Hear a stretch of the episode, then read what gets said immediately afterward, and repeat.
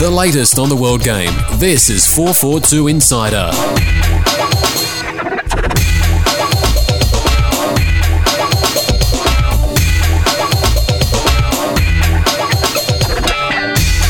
Hello and welcome to the 442 Insider Podcast. I caught the guys, they're swatting through their uh, World Cup supplements, uh, ready for another section, but I'm getting in there. Welcome to the 442 Insider Podcast.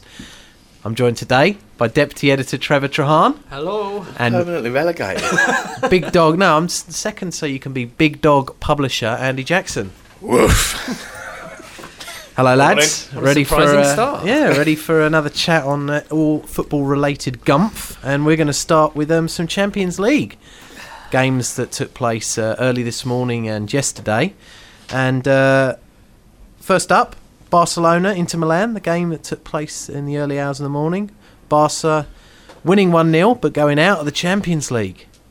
Yeah. What's going on there? Jose, What a guy. what a guy. He is a small child, but I love him.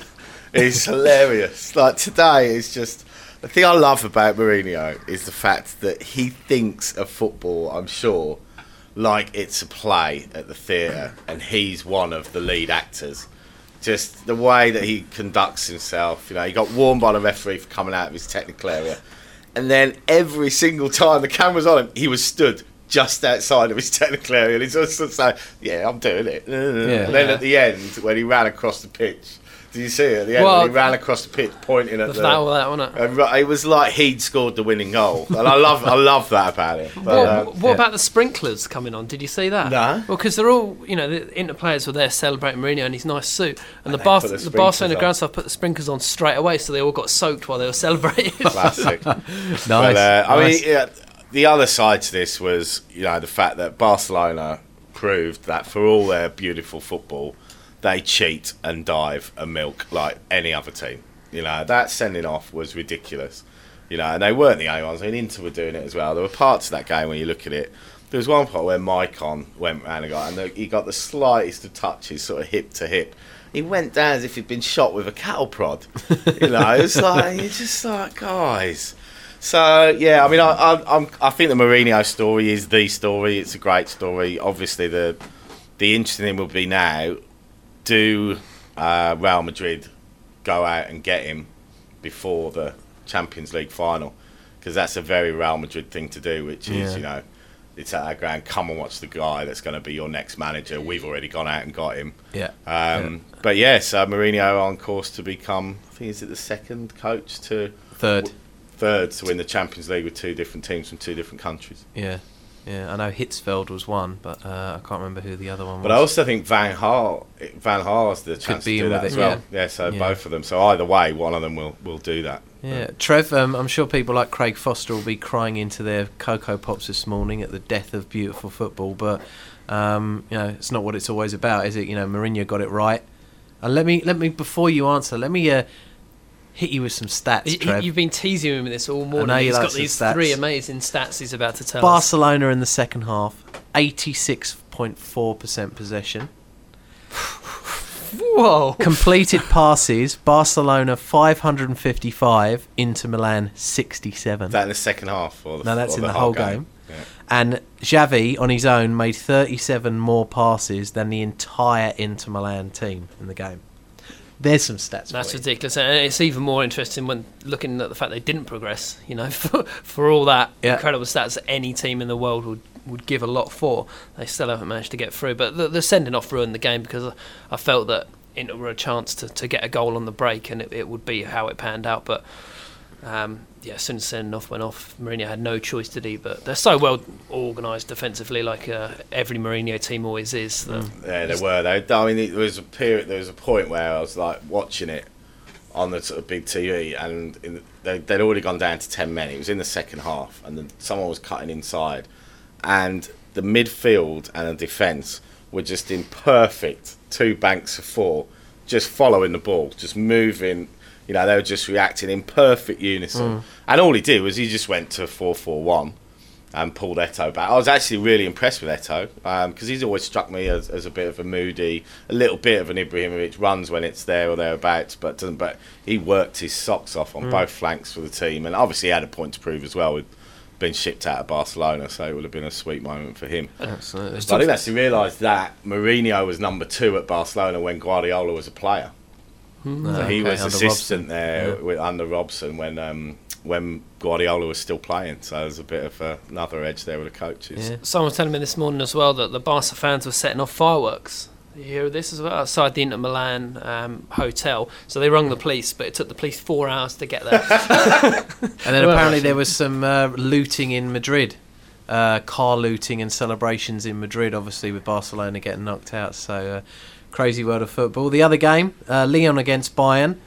Bayern were one 0 up in the home leg, uh, but the game back in Lyon, they must have been confident. But uh, Bayern came out three 0 winners. Hat trick from Ivica Olic. I love him. Yeah, He- he's he's a little player. nutter, Old isn't he? school footballer. Yeah, isn't but he like loves sort of- football. Loves if he had long sleeves, he'd roll them up. Yeah. Yeah. I was really pleased for him because you know, especially when he got that equaliser against Man U, and you could just see how much he loved loves playing the game and enjoyed it. So I'm pleased he got a hat trick. And only the second hat trick in a Champions League semi final. It was Stat boy. Stat boy. Where, where are you getting Well, these it's the stats from? Uh, I don't know. If you're, going to say it's the second, Yeah, you've got to Half- the half first. stat. No, it's a good stat. um, but Bayern were always in the in the box box seat for this one, weren't they? Yeah, I don't know. I thought it'd be closer. I didn't think they'd go there and, w- and win 3 0. Um, yeah, they, they were favourites to progress after Lyon didn't get an away goal and Bayern have got a good coach and stuff. But yeah, I mean, a, a good performance and it's, it's a well balanced final now, isn't it? And it's quite even in many ways. Two very good coaches. Um, two guys who recruited wingers from Real Madrid and ended up being their star players in Robben and Sneijder. So yeah, it's it's quite close, but you'd fancy um, Inter Milan if only for the Mourinho factor. Yeah. And uh, Olic was the first player to score a hat trick in uh, lounge slippers. He Lounge wasn't slip- wearing boots in the game. He was wearing no, that was, that was, made up. Any thoughts from you, Andy? Uh, yeah, Bayern. I think, I think Bayern will be um, will be tough for uh, Milan because Bayern can sort of um, grind it out just as much as Inter Milan can. So I think it'd be interesting to see the way Mourinho plays because I don't think he'll be a. I don't think Bayern will be as susceptible as Barcelona to the team that just sits back and. Um, and wait for the chance to, to, to hit them on the counter attack. So I think it could be a really dull final. I think it could be one of those where both are just sort of sitting back, not wanting to give anything away. Um, if I was a betting man, I'd probably even put my money on. I'd probably put my money on it going extra time and penalties. So we know what you're putting your money on then. Chance, there's every chance of that. I think. There you go. Well, there's some other games. The Asian Champions League over this week as well. Adelaide United and Melbourne Victory. Uh, last group games, both teams lost. Adelaide United slipping up at home 1 0. Um, Melbourne Victory going down 3 2. But contrasting fortunes with Adelaide uh, going through top of the group and uh, winning the right to host the home knockout game. It was due to um, Sanfrecce Hiroshima's 4 3 win against Pohang Steelers. But there must have been a squeaky bum time when uh, Adelaide heard that um, Pohang had come back from 3 1 down and uh, their loss would have uh, meant they go through second. So great news for Adelaide. Yeah, it is. Uh, they sort of limped over the line a bit after, after a really strong start. So hopefully they'll. Um, I'm guessing that the, the next is the next is the round of 16 before or after the World Cup. Two weeks' time. Oh, it's in two weeks and then they break. Yeah. Yeah. Okay. Um, yeah, I mean, obviously, home in a one-off game is critical, as we saw with uh, Newcastle last time, where they sort of got into the last 16 and then went away and got and got well and truly smanked. Um, so yeah, I think I think it'd be good. Time, I think you know, you're starting to see some of the influence, like Adam Griffiths is, is playing well. The what the player for me that is really shining is, is Flores, um, and we obviously didn't see much in the in the A League yet, but certainly he's one player I'm looking forward to seeing next year in the A League. Yeah, and Cassio had a good game as well. Yeah. They were hit by a few suspensions, weren't they, Trev? They had a few guys out. Um, Mullen, Pantelis, and Hughes. So not really a full strength team. You'd hope that in the knockout stages in two weeks they'll be uh, back to full strength, aren't they? Yeah, they're important players, and I don't think they've got the, the deepest of squads at Adelaide either, have they? But hopefully, it'll be a good turnout for that knockout game. Adelaide certainly got behind the uh, Asian Champions League the last time they went through to the final, and we need a bit more interest, don't we? A few more fans going to games, so hopefully that one more will sell out. Yeah, and uh, um, Melbourne victory, bit like uh, Dwight Yorke's floor, dead rubber, um, all over the place. um, Yeah, yes, it's difficult to. I've heard that one before. yeah. it's um, it's difficult to get excited. But th- they showed a bit of fight. They didn't um, just roll over. But um, yeah, mm, they'll be disappointed, won't they? Because I think a lot of people talked about last season how it, rubbish it was to see um, you know the likes of the Jets go through after Mm. the season they just had, and you had a lot of hope for Melbourne, but it just it wasn't there really. But they'd be glad to see the back of it, really, weren't they, after the start? I know where Yeah, no, it's just it was sort of like a campaign. Like, I just think from start to finish they'll want to forget, you know. But some of the young guys got a chance. Dugandzic, good to see him back. You know, the promising start in the A League, but then got injured. Um, also good to see um, uh, Luke Pilkington from Football Superstar playing. Hmm? You know, so he's, he's I think he's um, I think he's either just he's very close to getting a contract there. Looks like they'll, they'll keep him on, which is great, you know. Um, and Ernie Merrick's obviously got the confidence to play him, which is a good vindication for the show. Yeah, He's a good left-sided player, and sometimes there's a, a shortage of those, isn't there? Absolutely. And finally, looking at um, some of the English Premier League games from the weekend.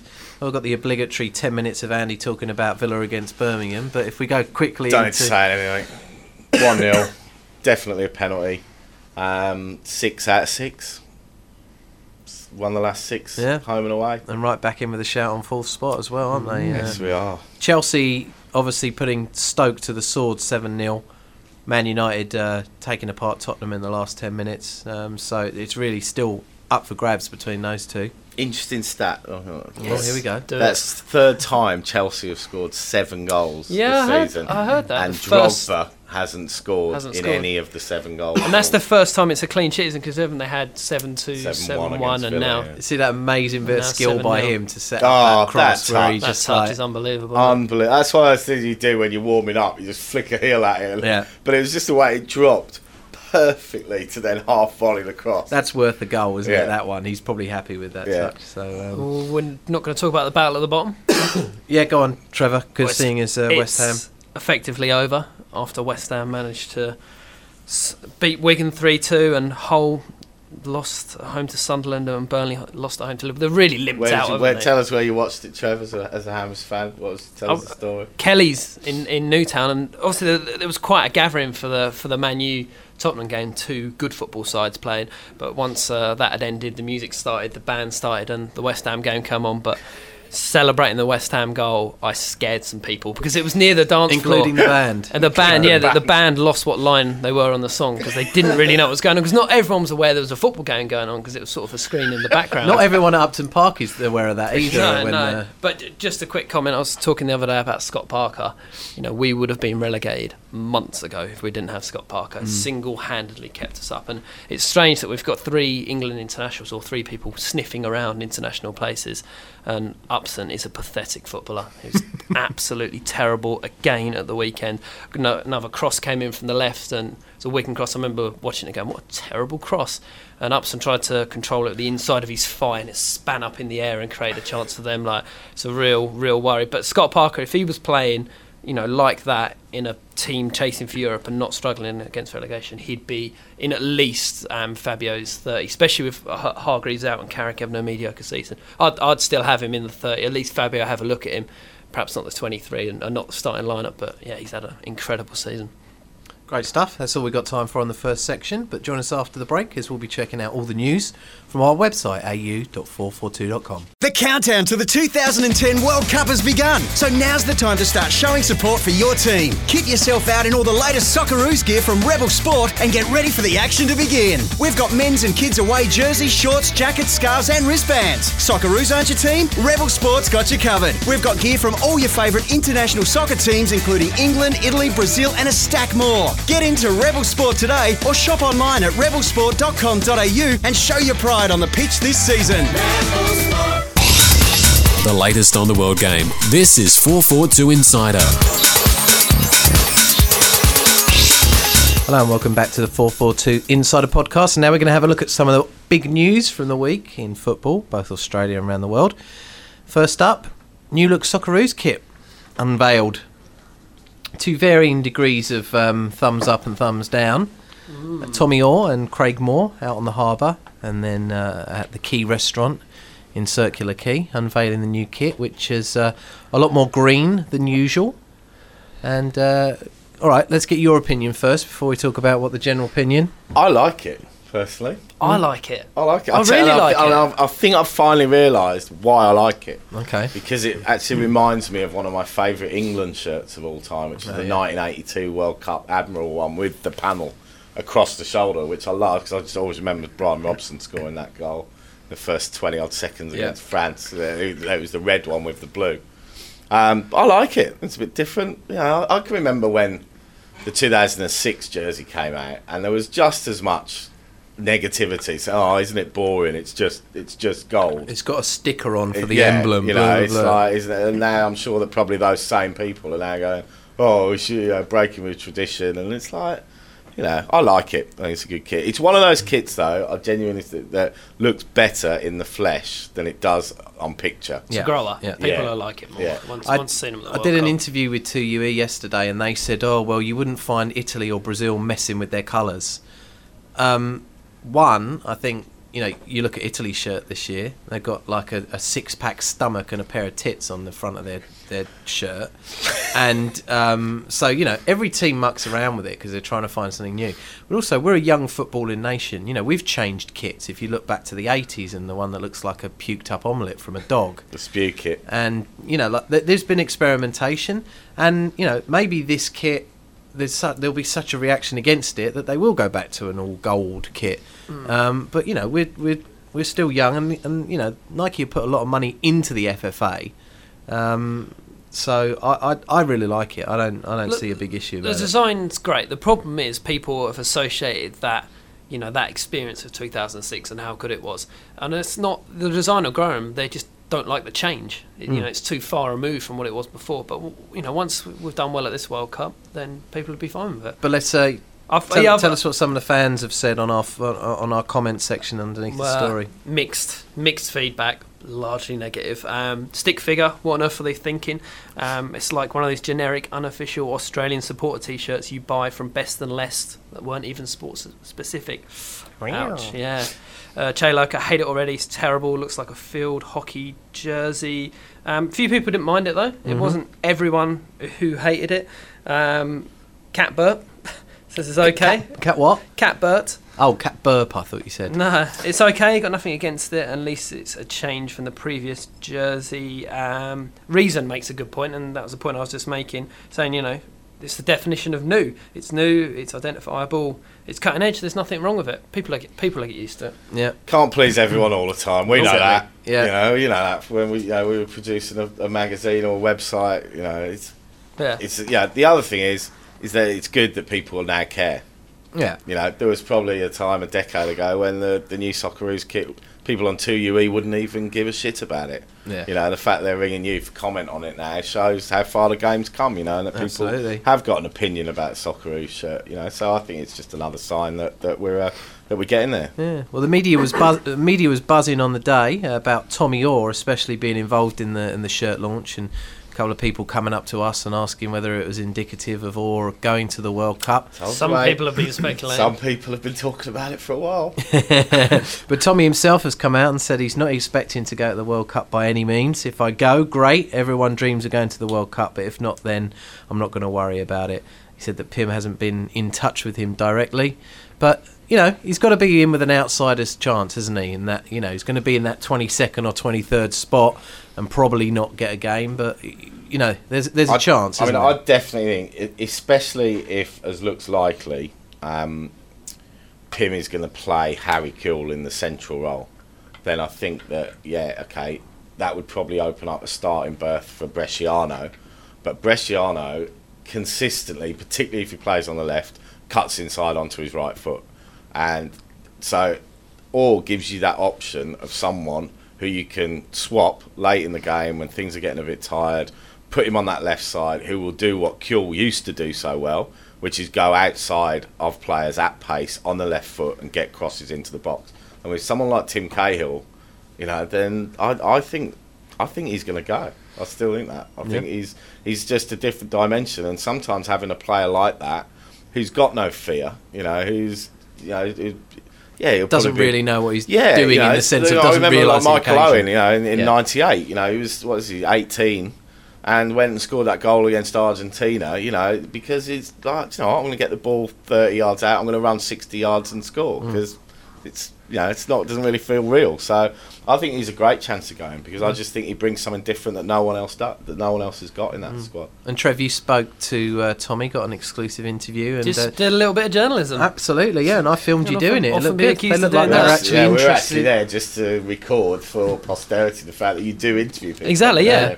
And he was talking about his uh, his little bachelor pad with the two of his other boys, and Well, yeah, uh, they're in the- in Holland. the three raw lads are going out there, and I was asking them about it, and they're obviously getting their own house, no supervision. How good is It's that like the three gonna men be? in a baby house with, Yeah. with, with a pinball machine in one corner, little hoop in the other. They'll have a vending Yeah. machine, a coke vending machine. Absolutely, it's going to be great. Yeah, it's great. So um, great, great opportunity for those lads. And uh, on the other end of the scale, Craig Moore coming to the uh, What scale is that? the scale of speed and um, uh, experience and age. Um, he seemed to be a little bit animated when you were speaking to him about how fast he was. Yeah, I think I was one of the first people to interview him, but I got the impression a few journos questioned his speed, but it was more about the, the whole of that back line because he's, he's next to Lucas, who isn't the quickest player either. So just, you know, are you susceptible to pace? Um, and it didn't go down particularly well. He got a little bit animated, but he, he was trying to tell us that he uh, can still do 20 metres in three seconds, sorry, under three seconds, 2.91 exactly he can do it in. It says, you know, that's not slow. Says Chippers isn't slow, and That was about how fast Andy went when he saw the cookies at the restaurant, wasn't it? From the from the cameras. So anyone can do that. What We're Exactly. talking about. So yeah, he, he, he wanted to defend that, and he, he made the point that a lot of experienced footballers make is that when you're older, experience gives you an extra couple of yards because you can read the game. But Right. heard them say that a few times. It's, it's probably true to a certain extent, but there will be a few players. Uh, Ghana have got a really quick young forward, so he'll be a handful. Although the taxi driver Can always kick him though, yeah. which both both Craig and Lucas are quite adept at doing. So Yep. But my taxi Give him one a bit driver who took me home from the event was Ghanaian, and he said the thing he's worried about most is their strikers. He said they got no one who can score. So um, Good source uh, on that as well. Paul, Exactly. that taxi yeah. driver. Sydney taxi driver. They know everything. Wikipedia. He didn't know how to. He didn't know how to get me to North Sydney, but he knew loads of stuff about the about the Ghanaian You're, team. you're so, in uh, danger of researching. I, I- tell me about it. I know I've got to stop that. Uh, more news uh, back in Australia. Perth Glory have signed Robbie Fowler. Um, agreed terms with the club after Fury even refused to table an offer to keep him. Um, Tony Sage, chairman, said, uh, Why did he decide to come to Perth? We convinced him that the lifestyle here was excellent and the way that the club's going, and the direction that we're heading. Uh, what I thought was quite interesting was him teaming up with Fergie again after all these rumours of bust ups. And Yeah, yeah, yeah. I think happens in football, doesn't it? Yeah, you know, and I think like, I think the point they make is really like, they're both sort of grown blokes, and yeah, they might have had a bust up six months ago, you know, but they can put it behind them, and you know, and he, obviously Fergie's not the head coach now; he's the assistant Hmm. coach, you know. So um, fair play to Perth. I think it's a great signing, you know. I mean, it, it's there's a big expat community there. Wherever he went, he would have put bums on seats, both home and away. So Hmm. I think it's a really, you know, Perth. Uh, again, I mean, although we said this last year, um, Perth are looking the goods for next season. They've They got their do. squad sorted now already, which can only be a benefit. You know, having that. You know, when you look at someone like Sydney, who has still got major question marks, uh, you know, in, through the spine of their team, um, that Perth have now got their squad sorted. They'll probably start pre-season soon, I would imagine, um, and that should put them in good stead. You know, and, and as well, I think Fowler being there will certainly take some of the pressure off Sterjovski. I thought he struggled with that marquee tag a little bit, and will also allow him to play in what I think is his best position, which is out wide, whereas he was sometimes playing as a sort of second striker. Um, and I think I'd just say to Sterjovski, just get wide and get the ball in the box because we've now got someone who will Put who will finish. And Yeah. I'm quite looking forward to seeing um, Fowler and Jelic together because I think they could form a nice little uh, Sterjovski as well, in Mm. and around them. yeah. But you know they're in danger of you know as well as getting it right on the pitch that that having as Andy said a, a, a, a English football legend come along for the expat community they could be in danger of uh, selling out most home games as well aren't- couldn't they? I think there is a bit of pressure on them to perform this season because we've had a few false starts with Perth, haven't we? At the beginning of the season, going, yeah, this could be their year to justify the sleeping giant tag and all the rest of it. So they really do have to pull it off this year. There is a kind of a, You a said- gap. you said pull it off there is a bit of a gap because I mean Melbourne victory. Muscat's a year older. Thompson's not going to be back for the start. Yeah. Sydney have lost the whole spine of their team. So it's a, a fair opportunity to get up into the top two this year. There's And an in- also, fair play to Tony Sage. You know, Mm. he got on a plane, he went over there, he spoke to him, put, you know, and I, I don't actually think, reading between the lines, that Sydney ever made an offer. I don't actually think that it got to that stage. I think they probably inquired about his availability and his likely demands, but I don't get the impression that they actually made an offer. Um, what was the interesting time to this was the way that we we got the second part of that story was George Scott, who's Robbie Fowler's uh, advisor, stroke agent, actually contacted us through the scoops section on our website. All right. I got an email on Sunday that comes to me because I get fired to me. It was from George Scott. So Yeah. uh, I'd just like to point out I don't know where Archie Fraser's getting his uh, figures from because at no point did, did Queensland, uh, North Queensland Fury make a financial offer to Robbie to stay there. Hmm. So that was where the second story came that um, that Kevin ran. So I just forwarded it to Kevin going, George Scott's just emailed us. Here's his contact details. Yeah, So yeah. it shows the way sometimes we get the stories, you know. Yeah. Um, what what happened was that they that George came out and said that they didn't mention any figure at all whatsoever. They said they'd done their number crunching and they felt they couldn't afford him, but they never mentioned any figure to say we want him to stay. And I think that that was a big factor. You know, like Fowler's come out and said, well, money wasn't the issue, um, but unless they're going to put anything on the table, but with someone like Archie Fraser in in charge, it doesn't really surprise me. The man who oversaw, you know, pretty poor A League season from a sense of uh, crowds and everything like that. It uh, seems uh, true to form. But moving on, Mr. The Blatter. job of head of A League is on the FFA website at the moment. Oh, really? See you, Ian. Get, get, get your CV in. We've got a couple of CVs from some Brazilian coaches, didn't we? Yeah, we got sent Which a is couple of fantastic. CVs. Right. Uh, They were written really well as well. For? League of A um, consideration. Uh, brilliant. Maybe some freelance work on Yeah, exactly. We'll get, uh, so, Andy, you going for that job? Ah, I don't think so. I think you're overqualified. I don't think they could, I don't think they'd even look at me. Yeah. Sepp Blatter's come out and uh, said that he uh, supports the Qatar bid, causing a bit of a furore uh, with a lot of Australians panicking that it now means that uh, Qatar is in the box seat. But no, he, he, he's come out and said he says I tell everyone that, and there, He's finally admitted it. Yeah, What, what exactly. everyone knows, and we've talked about so- before, you know, it's like, well, it's a bit like the band, isn't it? When the band's on a world tour, and every night they say that Milwaukee, you've been the best You're crowd the best. ever. You've been the best. The following night, Houston, you've been the best. Yeah. But the, the, one of the interesting or intriguing parts of the story is that obviously Mohammed bin Hammam, the AFC chief, uh, is from Qatar, and he was the guy who uh, challenged Blatter's um, presidency and how long he was being allowed to stay in with uh, with terms of the presidency. And uh, now there's been rumours that uh, Blatter has paid off bin Hammam by making these comments for Qatar. And uh, apparently, with a straight face, uh, Sepp Blatter said. I have most certainly not made any deal. How could I? As president of FIFA, I would never misuse my office. We'll leave that one. I mean, I'm sure people. you know, Yes. I- I- We, we might get our accreditation. I'd love, I mean, I, I don't know what the actual criteria for hosting the World Cup is, but it's difficult to see how Qatar would tick all the boxes. You know, was it in June, 50 degrees? They've got air-conditioned stadiums, though. Did you see that? Yeah, but Pumping how many cool cities have they got? Yeah, I don't know. Two? One.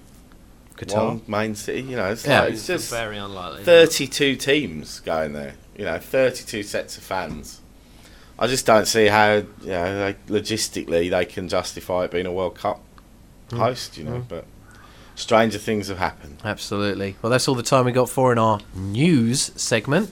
Join us after the break, where we'll be uh, listening to Tommy Oar. We got an interview on uh, Monday with Trevor. So have a listen to that after the break, and we'll join you for section four. The new issue of 442 is on sale now. In an exclusive interview, Tim Cahill tells us he's 100% better than four years ago as he looks forward to taking his red hot Premier League form into the World Cup. We assess Argentina's chances of success in South Africa and go one on one with the legendary striker Gabriel Batistuta. Relive Blackburn's EPL title, hear from Samuel Eto'o, and go behind the scenes at AC Milan's state of the art medical facilities. If it's in the game, it's in 442. On sale now. Back to 442 Insider.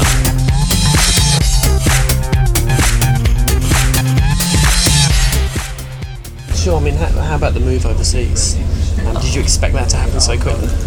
No, well, as I said, everything's happened a lot quicker than I expected. But um, yeah, I suppose um, yeah, you can't really get ahead of yourself. You just have because things can turn around just as quickly. I mean, one injury or a couple of bad games and everything's Sure. going the other direction. So yeah, you just have to keep working hard and take things as they come, I suppose. But you know, I've always dreamed of playing in Europe. So I suppose when the opportunity arose for me to go to Utrecht, I, I was quick to jump on it. I suppose. Why do you think it was the best time to go now rather than waiting another season? Um, well, to be honest, I think overseas, um, I think if 18, 19, I think that's the best time to go overseas. I think after that, it becomes more difficult to try and break into the first team. There's high expectations of Yeah. you and things like that. And um, yeah, I think also with Michael Zullo and Adam Sarota going over at the same time, um, I'm pretty good friends with both of them. So yeah, I think it would make the transition a lot easier. Settle in. So you've obviously been over there and stuff. Have you been training with them? Yeah. Uh, How's it been settling in? Um, yeah, I think everyone at the club is uh, are really nice, and yeah, I think it's a club that does really or has done really well in the last few years in the league, and yeah, I, I guess think it was perfect. Mm. Um, yeah, I think it's Holland's a pretty good country to live in Yeah, sure. as well. So yeah, yeah, everything about it was pretty pretty good. How about the you know the Dutch league as opposed to sort of other European leagues? Why do you think that that would be a good fit for you? Um, well, I think uh, in Australia at the moment as well, there's a heavy Dutch influence. Um, yeah, with all the national team staff and coaches and stuff. So I think, yeah, going to Holland, I think obviously they'll always have an eye on you. Um, yeah, you're kind of not away in the dark. You're, yeah, everyone's they're fairly like involved still and stuff like that. So um, on that note, it was really good. And uh, I think also it's a very technical league. So I think hopefully I'll learn a lot in the next few years. Yeah, and, sure. Yeah, benefit my career. So. You know, the three of you going over, are you all living together? Yeah, um, yeah. What's So- that going to be like? Oh well, oh, I think we're all pretty close, close mates. And Yeah. Obviously, we went over for a month before, and we all got along really well. So Yeah. yeah, no, I think that, that should be fun. What's your place like then? Uh, I haven't seen it yet, so hopefully, yeah, it'll be good. But um, yeah, we'll find out like stuff out in a few months when we go back. So you got a three bed place. It's just the three of you. No one else is going over. yeah, it's just us three. So It's going to get messy, isn't it? um, talk, going on to the Socceroos, I mean, talk us through your debut about getting called up and then how you think you went in the first game. Um, yeah, well, obviously, I when I first got called up into the Kuwait camp, um, yeah, I suppose I was pretty new to it all, and yeah, I was very inexperienced, obviously. But um, you know, I think in the second camp, I sort of was u- u- used to how everything worked and all that kind of stuff, so I was probably a lot more comfortable. And yeah, no, I think I was surprised, lucky enough, I suppose, with a few injuries to get the get the starting spot, and yeah, you know, I suppose I thought I just there was nothing really to lose, so I just went out and yeah, tried to play my game, and I suppose luckily for us, we won, got the result and qualified for the Asian Cup, so it was good. Yeah, sure. You, you know the media like. They like to um, get overexcited over things, and obviously how well your performance went. People were calling you this and that, and the next kill. What was it like reading all that kind of stuff? Oh, I think all of that's very premature, to be honest. I mean, um, Always. yeah, well, Always uh, sensationalised. Yeah, that's it. Well, I mean, yeah, one good game is yeah is a good game. I suppose if, if you can perform consistently over a long period of time, that's I suppose the true test. So Yeah. I suppose that's my next goal to try and yeah maintain a bit of more consistency than I have probably in the past. Mm, yeah, sure. Um, I have to talk about the World Cup. Obviously, you must have thought about it. What do you think the chances are? Oh, to be honest, I don't, I'm not really expecting to go by any means. If I go, great. I mean, everyone dreams of going to the World Cup, but you know, I suppose if it happens, then it happens. If it's not, then yeah, I'm not going to be worried by it at all. Um, yeah, I really don't know what to expect, so I guess I'll just take that as it comes. Yeah, yeah. I mean, if you don't go, obviously young enough to, you know, Brazil's still going to be a, a good time to go. But would you like to go just for the experience, even if you didn't play it, but like walk on? Of course. I mean, yeah, everyone everyone dreams of going to the World Cup, and if I was lucky enough to go at such a young age, and that would just be amazing experience. And yeah, so of course it'd be absolutely amazing to go. Sure. What about him? Has he has he spoken to you about your chances? Um, no, not not individually, personally. He hasn't said anything to me, but um, you know, I think there's a lot of good players in contention for not many spots. To be honest, I mean, yeah, if you look at all the young boys like Vidosic, Rukavytsya, all the boys playing overseas at the moment who are playing at a very high level and doing really well. So, as I said, there's a lot of competition for places, and I'm not going to be upset if I miss out. But yeah, I suppose that's just another goal for me to try and work hard. Yeah, as I said, I really don't know what to expect. Yeah, sure, sure. But I mean, in terms of what position you think you'll play when you get into Socceroos, you know, where's your ideal squad spot in the squad? Um, well, obviously, I normally play on the left wing, so I suppose, uh, as, I, said, I think there's a lot of young attacking players coming through. Like David Williams as well is another one, Yeah. and yeah, there's, you can name four or five more. So, as I said, I think yeah, it'll just all depend on who, who he thinks fit enough at the time and who's playing well in yeah three or four weeks time. I think that'll determine who he picks. So wait and see what happens, I suppose. Yeah, sure. Um, just a final question. I wanted to go back to the length of the contract you got in Holland because you got you got a fight. Is it five years you got? Yes, that's right. Um, I mean, that must be quite reassuring to get such a long-term deal over there. Does that help you settle in? Or? Definitely. I mean, yeah, I think it gives me a lot of security and probably takes the pressure off for the first few years off me. Um, yeah, I suppose all I have to concentrate on the first few years is just developing my game. And yeah, so I suppose if it was a two or three year contract, there'd be a lot of pressure for me to perform right straight, right straight from the word go. But um, you know, I suppose I can try and settle in and yeah, I suppose enjoy myself a little bit more maybe. Yeah, But sure. yeah, but Cool. definitely. Thanks for your time. Thanks for your time, mate. No Take care. The countdown to the 2010 World Cup has begun, so now's the time to start showing support for your team. Kit yourself out in all the latest Socceroos gear from Rebel Sport and get ready for the action to begin. We've got men's and kids away jerseys, shorts, jackets, scarves, and wristbands. Socceroos aren't your team? Rebel Sport's got you covered. We've got gear from all your favourite international soccer teams, including England, Italy, Brazil, and a stack more. Get into Rebel Sport today or shop online at rebelsport.com.au and show your pride on the pitch this season.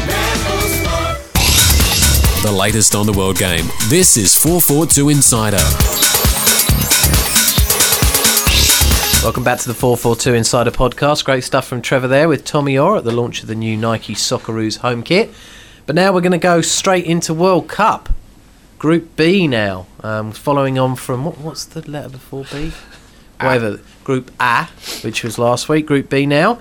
And in Group B we have Argentina, Nigeria, South Korea, and Greece. Whoa, hey, Greece giving you the sneeze. look at that. there. Greece has got Sorry the- about that. that's all right. We're coughing and sneezing. If um, anyone in Strepsils one is listening to this, sponsor our podcast from now on. I've got Bieber fever. Get some lozenges. yeah, definitely. Um, Imagine that swine flu jab before Africa. well, look, here we go. Argentina. Do you think that they'll get their act together in time for the World Cup, or do you think that they're going to have a shock exit from the group stages? It's very touch and go, isn't it? Yeah, I mean, I, I think they'll have enough to get through the group. I think in, I think they're just the raw talent and individual ability will get them through the group. But I'm not convinced that Maradona's got the sort of tactical nous to um, to get them through the later stages when it becomes a bit more of a game of chess and it's you know react and, and react to that. And I mean, he seems to have uh, settled on this um, system of playing four centre backs. and not actually having any fullbacks. Yeah. Um, Revolutionary new system. yeah, which leaves them a little bit sort of susceptible to, to, to natural width and wingers. Um, and obviously, the, the the big story is is his use or misuse of Messi, and does he play Messi in his right position? Is he playing him out, you know, out of position because he's afraid of Messi becoming the greatest ever player in the world? And there's all of these sort of subplots to it. I don't, I can't, I can't imagine he'd be that vain, would he? No. Would he? Yes, I do. But surely, surely the after everything is into his overriding objective would be to deliver the World Cup as a coach. They'd love having delivered more, it as a player to go. There you go, guys. Thanks for all the crap. Um, there's the World Cup. You know. Um, I think the, the the question mark is, you know, can Messi take that step up from being the best player in the world at, at club level to being the best player in the World Cup, and that'll be fascinating to watch. Yeah. I th- a lot of people have been saying or, or mentioning that South American teams have a bit of a reputation for qualifying poorly and then going on to win it. Um, Argentina in '86 didn't have a great qualification, I don't think. Brazil '94 certainly didn't. Brazil 2002, oh, these are all winners. They had to qualify in the last game of South American qualification. So a lot of people are saying, oh, you know, the same might happen for Argentina again. I think the point I'd make there is the coach the coach for Argentina 86, Carlos Bilardo, he had 15 years of experience. Uh, Brazil 94 coach, 27 years of experience. Scolari had 20 years going into 2002. So they're all, you know, experienced coaches that weren't slightly unhinged. Yeah. And that's, the, you know, th- that's the qualities that Maradona hasn't got. And I just can't see him getting it together. And I'm going to stick my neck out and say they're going to go out in the groups. Oh.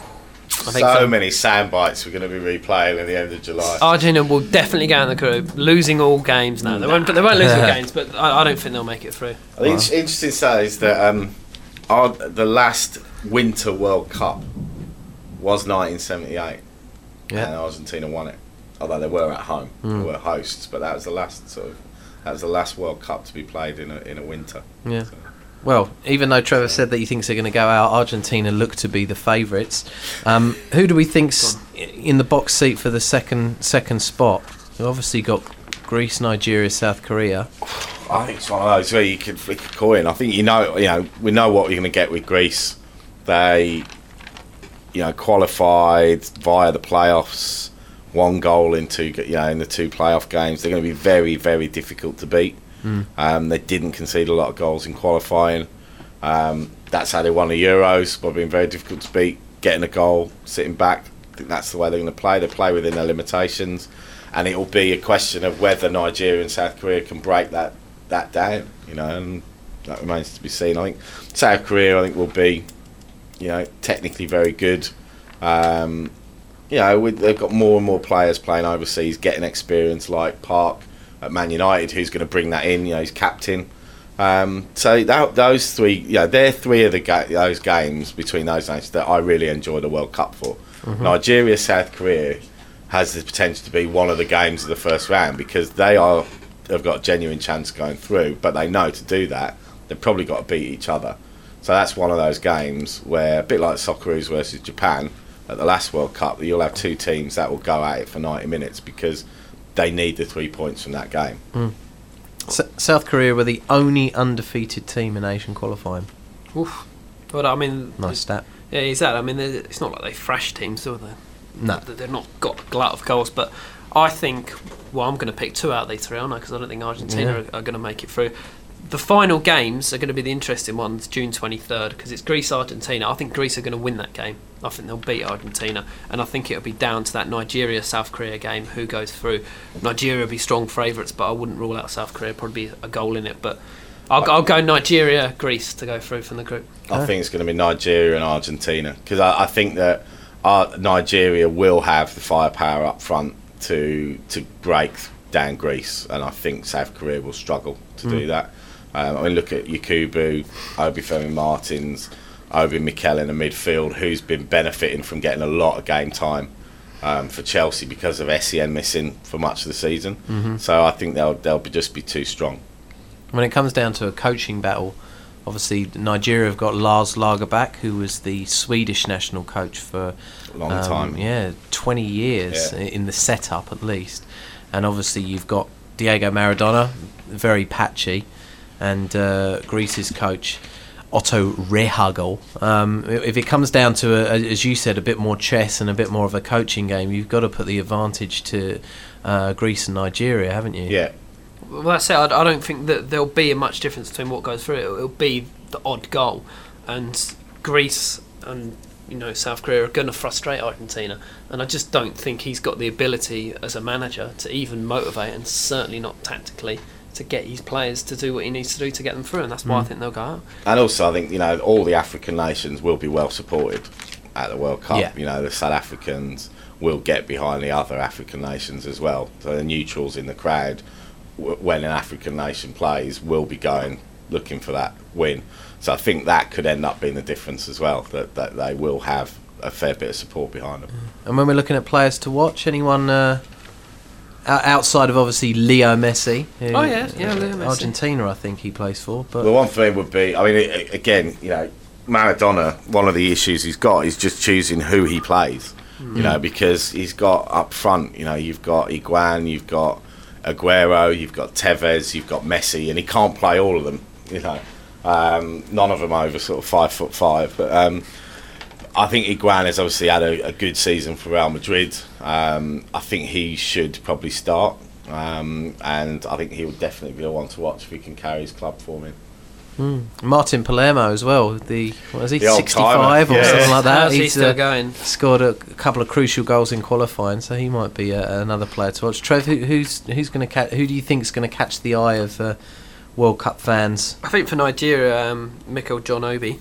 Yep. I can see um, him doing well. It's one of those groups where you can see, um, you know, someone coming through that you didn't expect, but someone like Greece, I don't think anyone will because they're just a unit, aren't they? Just a defensive unit, hoping to bundle through a, a set piece. Um, I think it's more interesting the Argentina team. who's going to do well out of there? Can they get the be- best out of Messi, or are they going to rely on someone else? I mean, when you think of the season that Tevez has had, and then you, you look at their lineup and doesn't look like Tevez is going to start, and that's when you start thinking, surely, surely they've got the players to get through. I just don't think they've got the, the coach or the organisation. And um, you've told us which teams you think are going to go through, but looking at who they play against in you know the round of 16 and, and, and what side they're on, they've obviously go up against the South Africa France group, Group A. Yep. Um, is that a good? You know, you think that's to their advantage uh, going up against the, the teams in Group A? I think so. I think certainly the team that wins this group would certainly fancy themselves as, as getting one of the easier round of 16 games. If you think of that, that the group we looked at last week with, um, you know, the hosts Mexico, Uruguay, France, you'd probably say the second place team in that will be one of the weaker teams to make the last 16. So I think winning this group is a massive incentive. You're Yep. nodding, nod, it'd be- nodding in agreement. It'd be interesting if Nigeria and uh, South Africa played each other in the next Mm. round, wouldn't it? Yeah. Imagine the atmosphere of that game. Yeah. Excellent. Well, that's great stuff. That was Group B. Join us next week as we'll be talking about Group C. Um, And everyone will be able to catch up with us on Wednesday when the mag comes out. get get get our We'll to mag on a metal and maybe pick some other ones for a bit of uh, a shameless self promotion. Andy, tell us all about the bumper pack that we've got going May the 5th, which is next Wednesday, on Yep. sale goes our biggest ever issue. Weigh tops the scales at about just under 800 grams, so which is nearly a kilogram. I nearly said 800 kilograms. That would 800 be kilograms, that would be massive, wouldn't it? huge. That would be bigger than your car. um, and we've got mag, 116 page mag, 68 page World Cup guide, A1 wall chart, Panini sticker book, official World Cup sticker book, stickers, and a DVD, all in the bag. How can you beat that? You can't beat that. So beware- Eleven ninety five on sale Wednesday. I was going to say beware of cheap imitations, but beware of more expensive imitations. Hold your good money till Wednesday and keep us in a job by buying our magazine, please. So that's all the time we have for in this Insider podcast. Thanks for listening and join us next week. 442 Insider is a Helms Media Solutions production. Visit helms.com.au to find out more about our services.